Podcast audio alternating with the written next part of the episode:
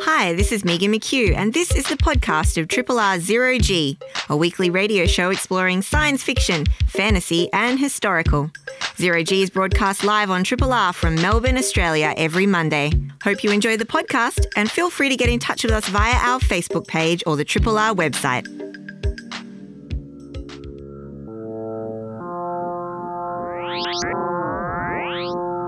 Zero G.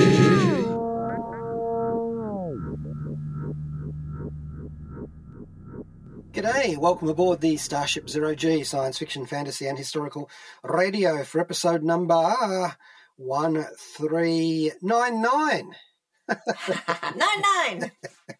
entitled Mortar and Hammer. And I'd be mortified if I didn't explain that to you in a second. Our podcast title is Podderhead, and I am, no, not mortified, I am Rob Jan. I'm Megan McKeough. and we are going to be talking about a movie that's dropped on Netflix Mhm. called Spiderhead, which is all one word with no hyphen Mhm. and got nothing to do with the Marvel Cinematic Universe, except for the fact that it stars one Chris Hemsworth in it.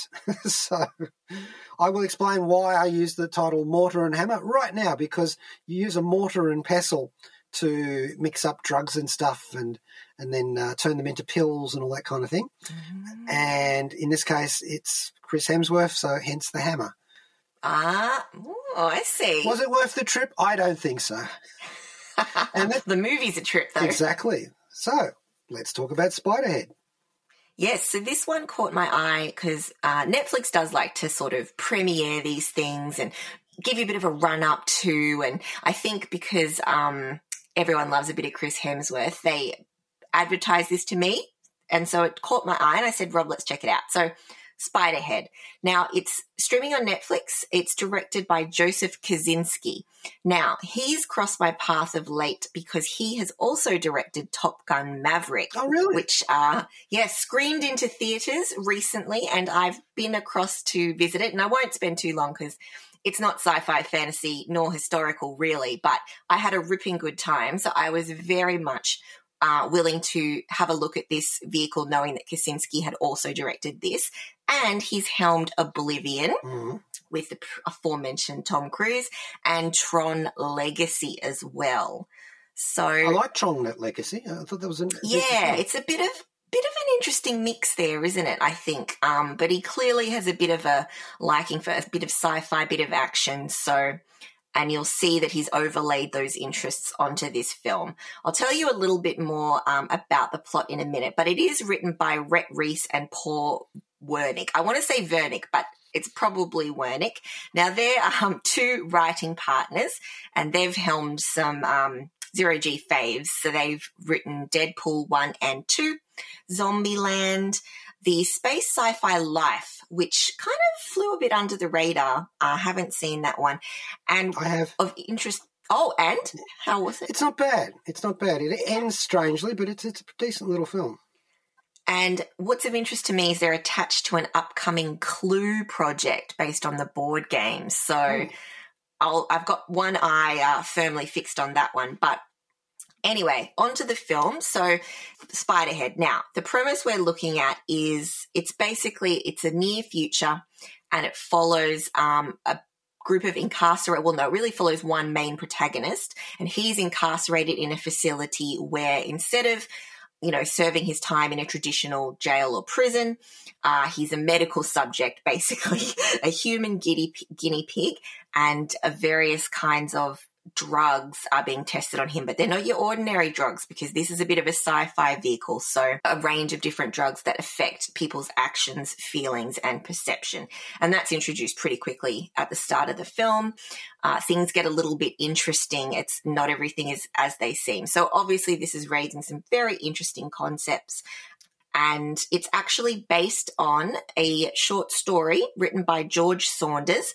So the short story is called Escape from Spiderhead. It was published in 2010 in the New Yorker. So Saunders, you may have heard of. He writes um, stories, essays, articles for publications like Harper's, McSweeney's, and GQ, and the New Yorker. Now, you can read the short story online that Spiderhead is based on, and I did actually um, read that before the show. So Saunders Saunders has also written the Booker Prize winning novel Lincoln in the Bardo, which um, was a really interesting novel and it sort of takes place within the like the between life and death and it follows Abraham Lincoln after the death of his son um, as he works through his grief. But it's not really about it's kind of a bit more weirder. it's weirder than that. So anyway, that's probably what Saunders is most well known for. Um, but yes, one of his short stories has been adapted into this film by the New Yorker Studios and it was picked up by Netflix for streaming. So I thought that was pretty interesting. So yeah, Netflix has come along and liked what they've seen and then had a hand in producing and bringing this um bringing this for streaming. And the book gets uh, waved in the air at one stage in the in the film. Yes, one of Saunders's books is featured a little Easter egg for you. I thought that was quite funny. In a bit of a um, incongruous scene too, like you know they're working off a little bit, have a bit of a giggle there too. Um, so, and it was also filmed in Australia. It was film. So yeah, and there's a reason for that because Chris Hemsworth has signed a deal with Netflix to produce four movies in Australia. Ah, ah. that's very interesting. And this was the, this him. was the first one. Um, Interceptor doesn't count. That's a different Netflix deal. And there's three more to go, and it's rumored that one might be a sequel to Extraction. Oh yes, very an unlikely success. Extraction. I think mm. that did quite well for them. And it did. So, um, should we play a bit of a track before we talk a little bit about who's getting experimented on? Yeah. Uh, what What should we play? Well, I reckon we'll go with acknowledge, which is what they have to say in the prison when they are agreeing to each particular part of the experiment. So if you want to have, um, uh, if you allow them, if you give consent to have the next drip of drug put into your veins, you say acknowledge. You can't say yes or affirmative or anything else. It has to be that for legal reasons. And this is by Joseph Trapanese and the London Contemporary Orchestra and it's from the soundtrack of Spiderhead. He's a sick man. This is where sick people come. Zero G is fun, as you were. All right, that was the track Acknowledge featuring Tonality by Joseph Trapanese and the London Contemporary Orchestra. It's Spiderhead's soundtrack, movie that's dropped on Netflix that we are discussing now here on Zero G. Yes, so right away you'll recognize a couple of the cast I'd wager. Front first and foremost, we've got Chris Hemsworth, as mentioned. So he plays Steve Abnesti. Kind of, uh, he's getting a bit of a brand of this kind of jocular but vaguely sinister um, fellow, bit suave, bit of a genius, likes to boogie, um, but he is also helming up these rounds of experiments on these inmates. And so we get right away a sense that he's very much in control, making the rules, and uh, yes, how ethical or unethical are we going to go down this journey? Now, our the person we're latching onto here is uh, Jeff. So Jeff's played by Miles Teller. Uh, we've seen him before. He is in the new Top Gun Maverick. We've seen him before in the failed Fantastic Four adaptation. and he's also starred in Whiplash with J.K. Simmons and a couple of other dramatic roles. So he's kind of the everyman that we're following. He's in this facility, and we kind of jump straight into the action as we see some of these experiments um, and some of the different drugs that Jeff has been uh, helping them test. So we also have, of course, we need to have a little bit of a love interest. So that is Lizzie, played by Jurnee Smollett. Now we probably recognize her mostly from the Harley Quinn film, Birds of Prey.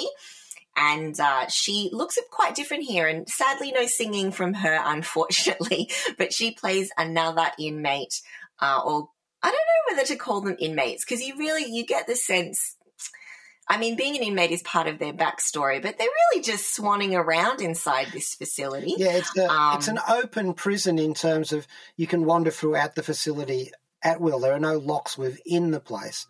And this is part of the mm-hmm. reason why people want to participate in the experiment. They they refer to them all as coming from a place called state, you know, upstate or wherever. There's no real um, identification of where you actually are. It's this isolated facility on an island, on a beautiful island, and obviously because it was filmed in Queensland, they've just gone somewhere and done something like that. And because of that, this this is a highly desirable option for people instead of being in a in a normal prison, you know, which is not much fun, really. Yeah, yeah. Oh no. in, in spite of all of the movies where, in spite of the television show Porridge and any other comedy movie set in a prison, and you know, so Yeah. yeah, it's it's a place to be experimented upon, but it's kind of a soft option, or is it? Yes, well, that's the question. At first, you know, we see inside the facility, as you mentioned, from the outside, it's this kind of grey and brutalist uh, structure. And you do get the sense it's a very contained film. It takes place mostly inside the um, the control room or the spider head, where we see it. There's some observation rooms there where the experiments take place. So it really takes place there because this film is quite hinged on those experiments. And you do see other parts of the facility. So once we get inside, it's kind of this angular, kind of like the inside of a space station, like what they want you to think a nice space station experience would be. The sets um, seem quite nice. It's a very seems like a pleasant enough place to spend time. You see people kind of doing recreational time, doing puzzles. There's arcade games, there's ping pong. So you get a bit of a mood that, um, oh, this isn't such a bad deal. Um, prison- but as you mentioned, Rob, it, it comes with some strings. The prison looks like it's been 3D printed too. Yeah, for sure. Mm. And of course, because we're set on this island, you've got the opportunity to go on field trips outside. And anytime you're beginning to feel claustrophobic as a viewer, you sort of get flipped outside to see this wonderful landscape and seascape. And Yeah, uh, yeah. And it's it's interesting. I think there's there was some hints where I thought maybe they were going to lean into a bigger story or Yeah. maybe some some further. You know, like did you get those hints a bit where you're like, oh, you know, what's happening on the other outside the island, or you know, are we going to learn a bit more about the origins of the facility or back? But it, it really stays a character piece. Um, and it really stays quite close to the core plot, which is that of these experiments. And so you do start to get the juxtaposition of this comfortable living, quote unquote, mixed with these uh, pretty, they vary from being um, fairly innocuous experiments that you'd probably be okay to partake in, and then some pretty hair raising, horrific. Um, uh, concepts where you think, oh, would I sign up for that? This is really pushing the boundaries here. So you realize a bit about that exploitation, and the film's pretty eager to push push it push the plot along to really start to hammer those notes home. It's very much a psychodrama. And, and some of those points that you were making there, I have a feeling that they're kind of emphasized in the short story as they're kind of tropes for the author of the story that this film is based on. Yeah, so what I thought was pretty interesting when you kind of look at the film, obviously for Hollywood, you're going to want to overlay a bit of extra action. They've fleshed out some storylines and actually, um, there's while there's some dialogue that's verbatim from the story, I would say the story has quite a different tone, which is unsurprising. But and I think also the film makes some things a bit more grandiose. But the core concept of kind of human free will in a way, I think remains. And also this idea of, um, yeah, this experimentation, this medical subject, human guinea pig dynamic, which is kind of the, the whole center of, of the theme. And Saunders actually worked, um, he used to write reports for scientists Ah. who were doing drug testing. So he has a background doing this kind of, not doing the work itself, but maybe writing up afterwards uh, the result of some pretty um, full on medical testing. And he's obviously funneled some of those ideas about uh, medical testing and how s- horrific things can be boiled down to some very perfunctory language. He's kind of funneled that into this. And you can see that even more in the short story when they talk a bit about these different mind and emotion altering drugs in quite a blase way. Um, I think the point that's being made there is like, this is actually a big deal, and these people don't see it as a big deal anymore. So I thought that was quite interesting. But The film is obviously much more black and white thematically.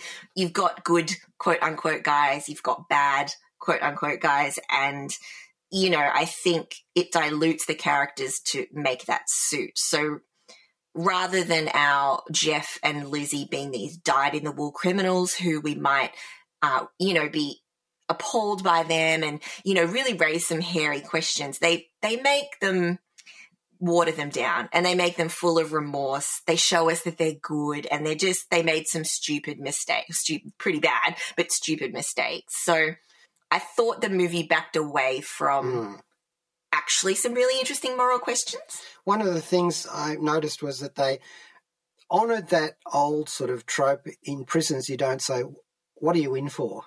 Yes. That- yes. That is a, a thing that gets revealed along the way, and it's part of the story arc as well. So they actually Mhm. played quite carefully with that up to a certain point. I was actually thinking while we were kind of circling the actors there, Nathan Jones plays a character called Rogan, the guy who holds up the copy of Yes. Saunders' book. He's a an Australian actor, power lifter, strongman, and uh, former professional wrestler. And he's done lots of things. I first saw him in the movie Troy, where he plays the I think the the big champion of uh, an army at the start. His name is uh, Boagrius, and um, uh, Brad Pitt's character Achilles dispatches him with one thrust of the sword from above. you know. But I've seen him in lots of different things. Like he just keeps appearing, like the Scorpion King and uh, Hobbs and Shaw and Mortal Kombat, and he's going to be in one of the uh, in, in Furiosa, the next uh, Ma- oh, Mad Max. Mad Max film. so just a shout out to him. It's just it's wonderful that he's just getting all these roles. But he actually has served time in prison.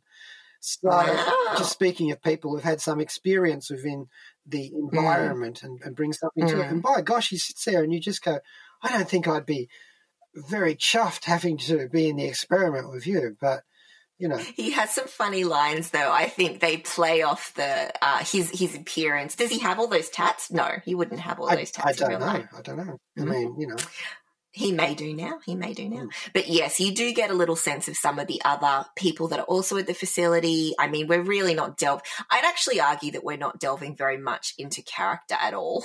we get um, a boiled down version of what some people are in for, but and we get a little bit of Abnesti. Um, Chris Hemsworth's uh, Steve past trauma. Steve Jobs like persona mixed. Yeah, interesting. Interesting. Yeah. And he's And- actually Hemsworth. I think he acts his little heart out in this.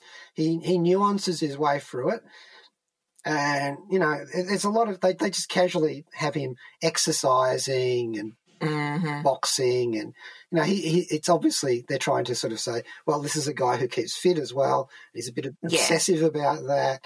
And I like the way his character plays in this. It, it reminds me a little bit of other roles where he's not necessarily playing Thor, you know, Yes. but, uh, Bad Times at the El Royale. I thought of that too. I real there's some shades of that similar character, quite not as far, but you're right. Where I think it's that mix of kind of surface fun, surface lightheartedness, but actually he's doing quite a good job of having an underlying, uh, really kind of serious depth Mm. there of darkness. Really, So although it's you feel like it's supposed to be Jeff's film as the as the uh, you know, Mm. the focus is upon him, I actually feel like it's all on Chris Hemsworth. You know, he just and he just stars throughout the whole movie. I agree. I think I really like Miles Teller, and I have before all of this. I mean, he's got a lot of new Top Gun love, but I've always liked Miles Teller, but this is not his best work. He's pretty flat. I'd say Jeff doesn't have much personality. I wouldn't even say I empathize with him that much, despite what they try. You know, they've included flashbacks. He's, you know, he's got lots of crying scenes, lots of, you know, terror and upset. But I never felt that Miles Teller sold that to me.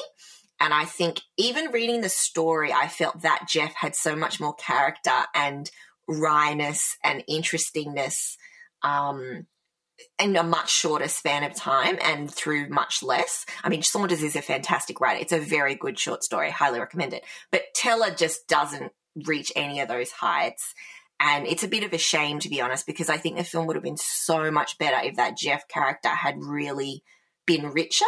So anyway, that's my that's my thoughts on that.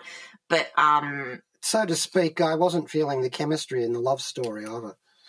it felt quite forced, didn't it? I mean, she's she's lovely, very charismatic, uh, but I felt their interactions were pretty rote. Like they're just literally you could see them thinking the lines, um, which is a shame. Which is a shame.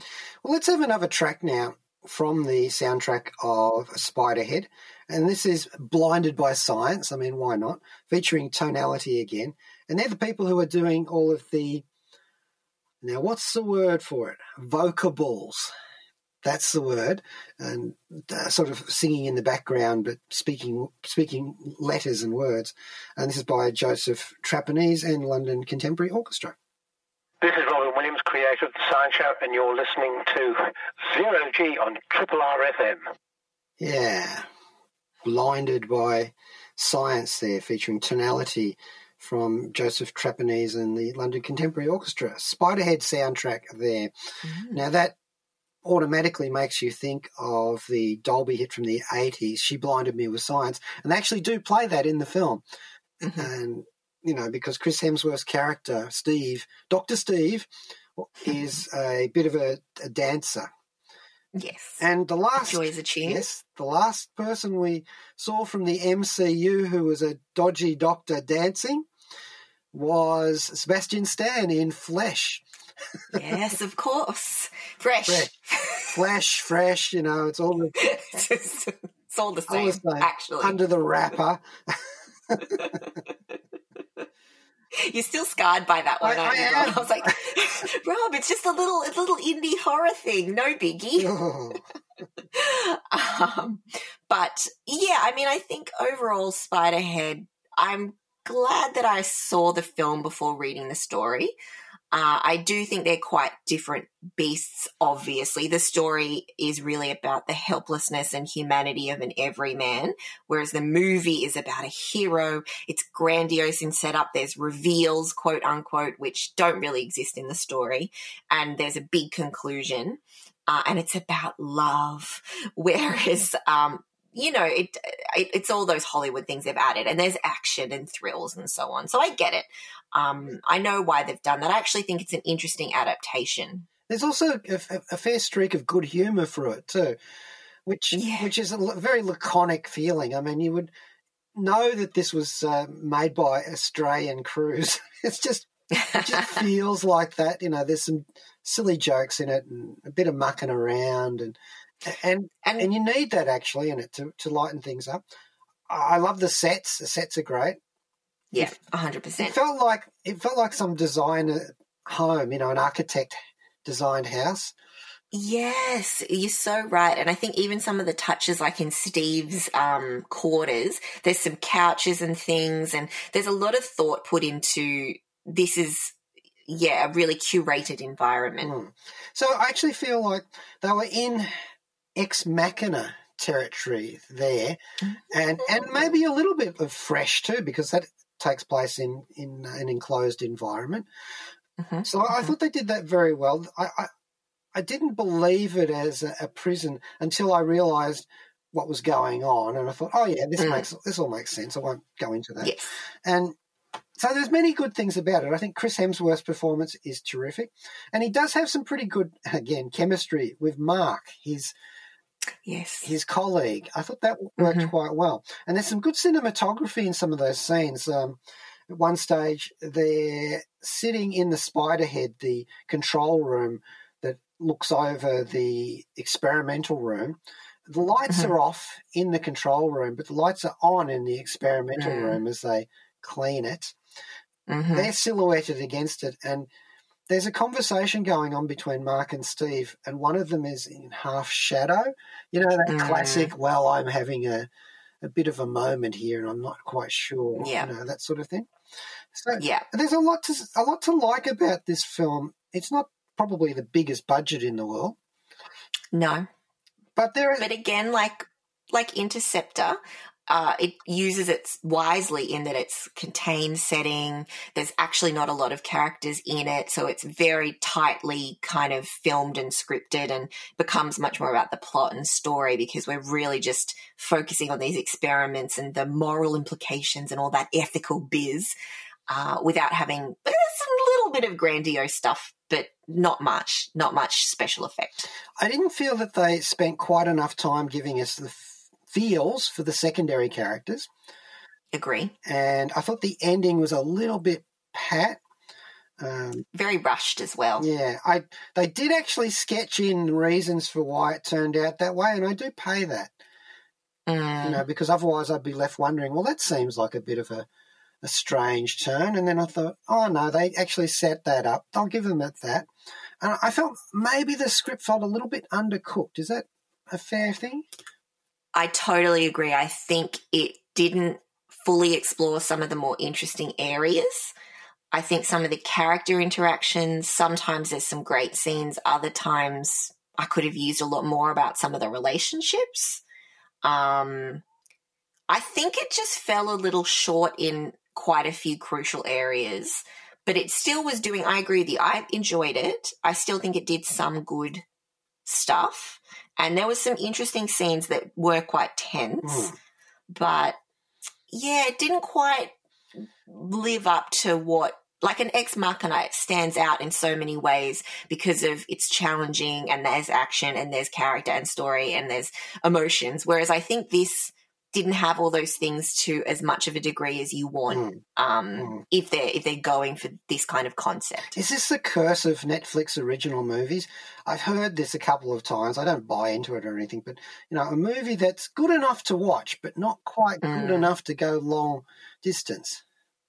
Yeah, well, I guess because Netflix picked it up to distribute. So, I mean, it could have gone to any other distributor and maybe had a cinema release. It's not a Netflix original in the sense of having Netflix producing it from the start. But I think you're right in some ways. It's like we've got a lot of these middling quality films that are enjoyable enough to watch on streaming because you've already got it. But would I pay to see this in the cinema? No, I probably wouldn't. Hmm. Yeah, but it's still a, it's still a reasonable bit of entertainment. I feel, you know. So Yeah, I, I agree. I wouldn't go hell yeah. Um, I might just say acknowledge. I'm, I'm with you on that. I think it was good enough. I enjoyed it enough. Um, I really liked the story. Um, so do look that up. Escape from Spiderhead is the name of the George Saunders short story. Uh, I think it's not the worst adaptation in the world, but it didn't do enough differently to really strike out, and it didn't stay true enough to be really a thoughtful piece. Mm. So tried to do too too many things, I think, and didn't quite nail any of them. So I do think that the soundtrack was one of the highlights, so we'll go out from our discussion with that. agree. Um, not only did it have this um, uh, Joseph Trapanese soundtrack, but it also had a lot of pop hits and just thrown in there. The, yes, the uh, music soundtrack in terms of like existing music was great. Definite good vibe there. I think uh, Kosinski has a bit of an attention to that, so I liked that. Described by Chris Hemsworth as yacht rock. well, he would know, wouldn't he? he would. So let's have a, a track called Redemption, and again from the Spiderhead soundtrack. Hello, my name's Sylvester McCoy. I play Doctor Who number seven, and you're listening to me, and you're also listening to Zero G on three Triple R FM. I hope you're feeling redeemed after Redemption from the Spiderhead soundtrack, Joseph Trapanese and London Contemporary Orchestra. And you'll hear that on the movie Spiderhead, which is available on Netflix right now. Yes. Hmm. Now, the so ABC recently ran its Classics 100 playlist, a curated by vote audience poll translated into a weekend's worth of most popular tracks. Now, the theme was screen sounds, expanded this year beyond movie scores to include television and video game music. And beyond Star Wars coming in at number one, Zero G has an interest in what kind of genre representation the numbers seem to indicate. So, uh, science fiction with Star Wars at number one of the 100, 19 were in that genre.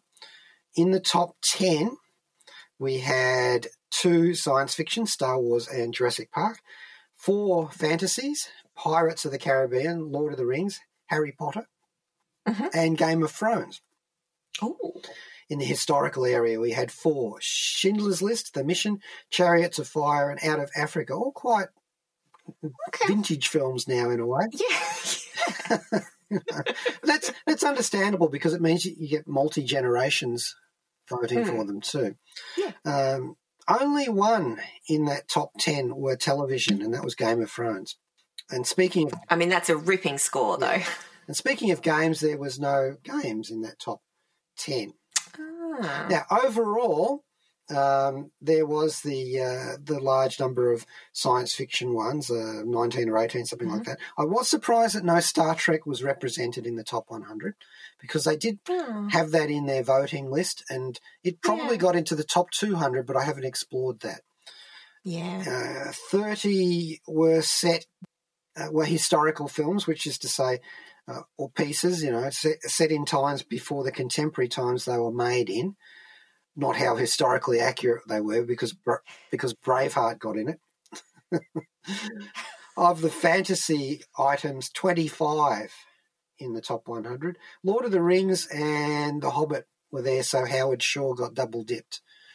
Mm. Uh, only two were horror movies, which was Psycho and Jaws. Oh, no. Oh, okay. Yeah. Of the animated pieces, there were nine.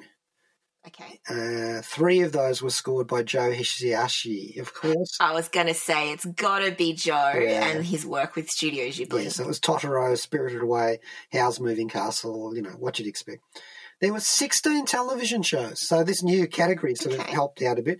Uh, you know, amongst the Game of Thrones, there was the uh, BBC's Pride and Prejudice, Inspector Morse for some reason, uh, Oh, Brideshead Revisited, and The Simpsons, and Foyle's War, which surprised me because I'd only finished watching an episode of that the night before and I didn't even pick it. Now, Hans Zimmer got about nine entries. Uh, some parts were series and franchises and collaborations, but you know, which meant that Christopher Nolan, as a director, uh, well, his films were the most well represented because he's a frequent flyer with Zimmer. gotcha. Yeah, now this is a change. This is a, a bit of a sea change from previous uh, film theme ones that they had. John Williams came second with the most entries after Zimmer. Mhm. And then you had your John Barry's, uh, Vangelis, Danny Elfman, Bernard Herrmann, Patrick Doyle, uh, Mike Giacchino, and Mhm. Ludwig Göransson with The Mandalorian. Even, Such a, I'm so pleased. That's such a good score. and even Nigel West, Westlake from Australia was represented too, so I thought that was good. So yeah, I just thought that was interesting.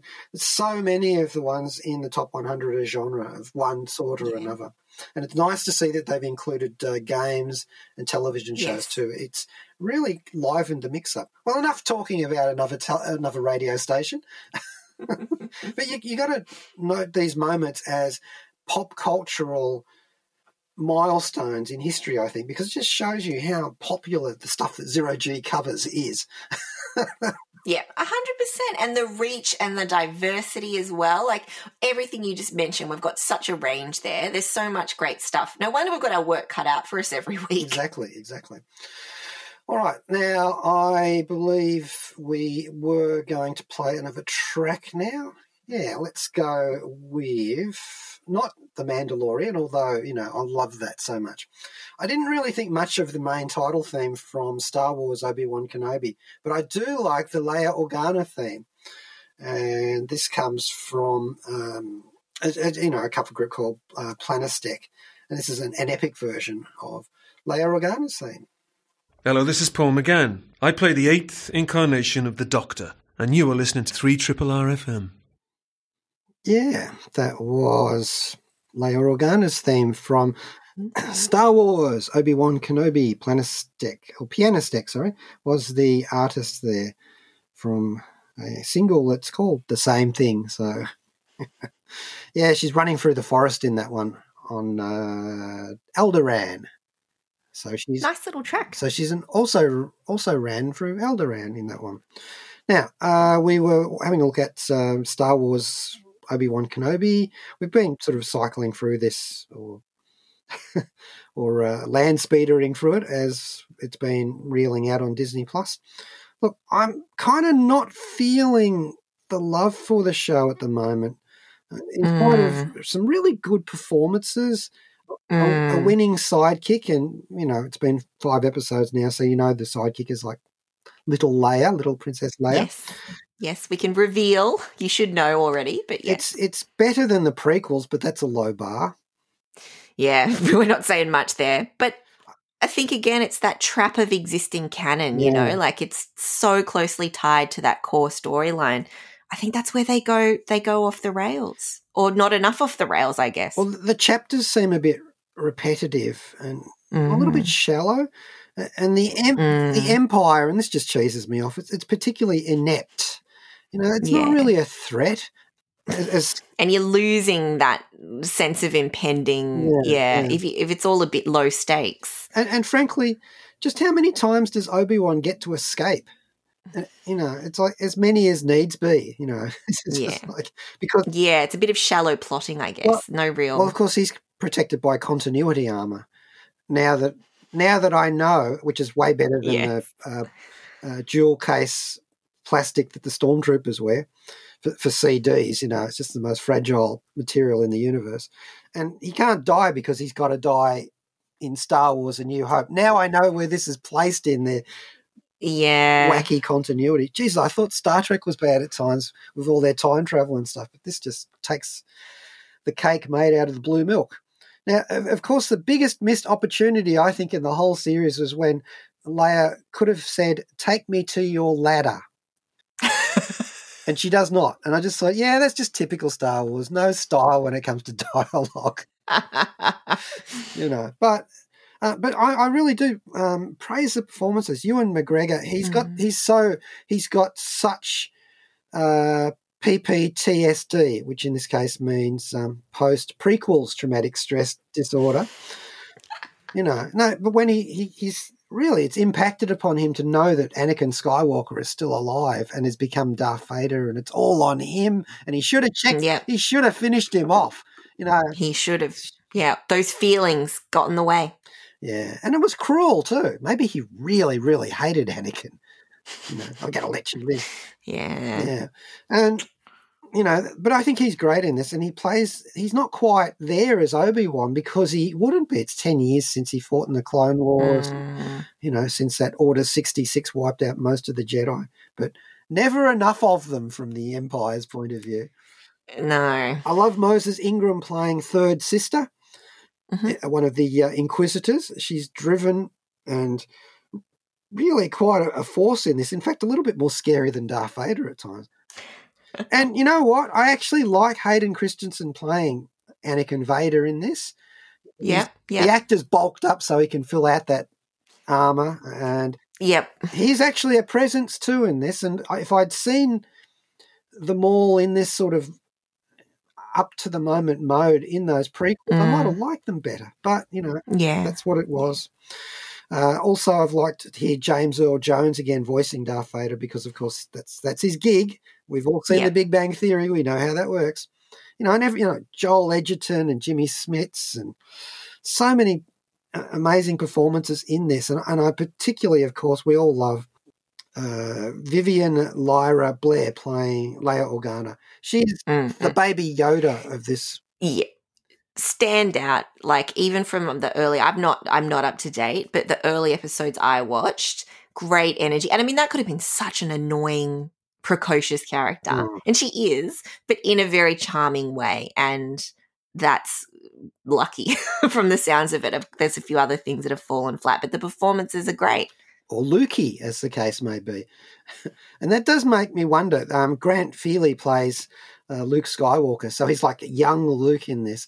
Seen mostly from a distance, but you know we also get some stuff. Not as much to do. Do, do you think that like in twenty years' time, when he's grown up or something, he'll play Luke scott You know, will they? In yeah, episode hundred or whatever that they're trotting out at that point. Yeah, yeah. Like um, what this? They'll have been passing it so finely. They'll be they'll be down to uh, the adventures of Greedo, the guy who Han Solo shot in the cantina. you know, like- I reckon that's closer than you think. I don't think we're gonna have to wait that thirty years for that one. I've been right about that before. Back in the very early days of Zero G, last century, we joked about the next book in uh, the Pern series, Anne McCaffrey's uh, books. We we thought it would be called like Dolphin Riders of Pern. and indeed, that is what happened. Uh, so you know, don't want to joke too much about Star Wars because they'll make it so. They've got a lot of irons in the fire with Star Wars stories because that Taika Waititi stuff is getting spun up, and there's there's lots going on. Who knows? But at the moment, I'm I'm feeling like I'm watching because of that that strong character looking after the younger character Yeah, who's precocious. I feel like I'm watching the Mandalorian without the armor, yeah, yeah. which for me is just not where it should be. So- yeah. So look, I, I'm sure that this is setting the the uh, the died in the wool Star Wars, died in the Wookiee Star Wars fans hearts aflutter because there's a lot of stuff in here you're thinking about. This this is really a big deal. It's like Mm. when they when Luke Skywalker turned up in the Mandalorian, you know. Uh, although I think that was played way better. But you know, it is interesting to see Vader being as brutal as he's supposed to be. Mm. I'm not I'm not going, yay, brutal Darth Vader. but you're like glad they're you know leaning into it. Yeah. it. What a thug, really. What a thug. I, I- think about it and I go, you know, and at one stage he says, uh, Obi Wan says to him, What have you become? And he says, What you made me. And I think, yeah, okay, partly, physically, yes, Yeah. but you brought But- that on yourself and other people. Exactly. Other people in the Star Wars universe have been modded with prosthetics and so on, and they haven't gone on to be evil overlords. Let us take responsibility for our actions. Exactly. I don't think we can keep scapegoating, can we? No. But certainly, you know what? Don't scapegoat Hayden Christensen for playing Darth Vader. He does it well. Yeah, it's it's interesting. I, I'm I'm I applaud that he came back to this role because he got a lot of heat. I think so. Good on him for unintentional, but I'll take it. Uh, but yeah, he's got balls. He's got stones to come back to this. Just remember, Megan, the floor is lava. Oh dear, I'm quite overcome there. All right, no, so we will say adieu to that. I have yet to watch the final episode, so I'll be s- interested to see how it lands. All right, Yeah. so we are going to go out today. Since we're talking about Rebels, why not play Mhm. Rebel Rebel, uh, our Bowie track of the week? And this is actually by Joan Jett and the Blackhearts from Ooh. their flashback album. So, yeah, Rebel Rebel. Until next week, thank you to our podcaster, Kayla Larson. Thank you, Megan. Thank you, Rob. Joe Brunetti coming up next with Astral Glamour. And until next week, can I get you something for how you're feeling? G'day, this is Rob Jan. Thanks for listening to the podcast of Triple R's Zero G, a weekly radio show exploring science fiction, fantasy, and historical. Zero G is broadcast live on Triple R from Melbourne, Australia every Monday. Hope you enjoy the podcast and feel free to get in touch with us via our Facebook page or the Triple R website.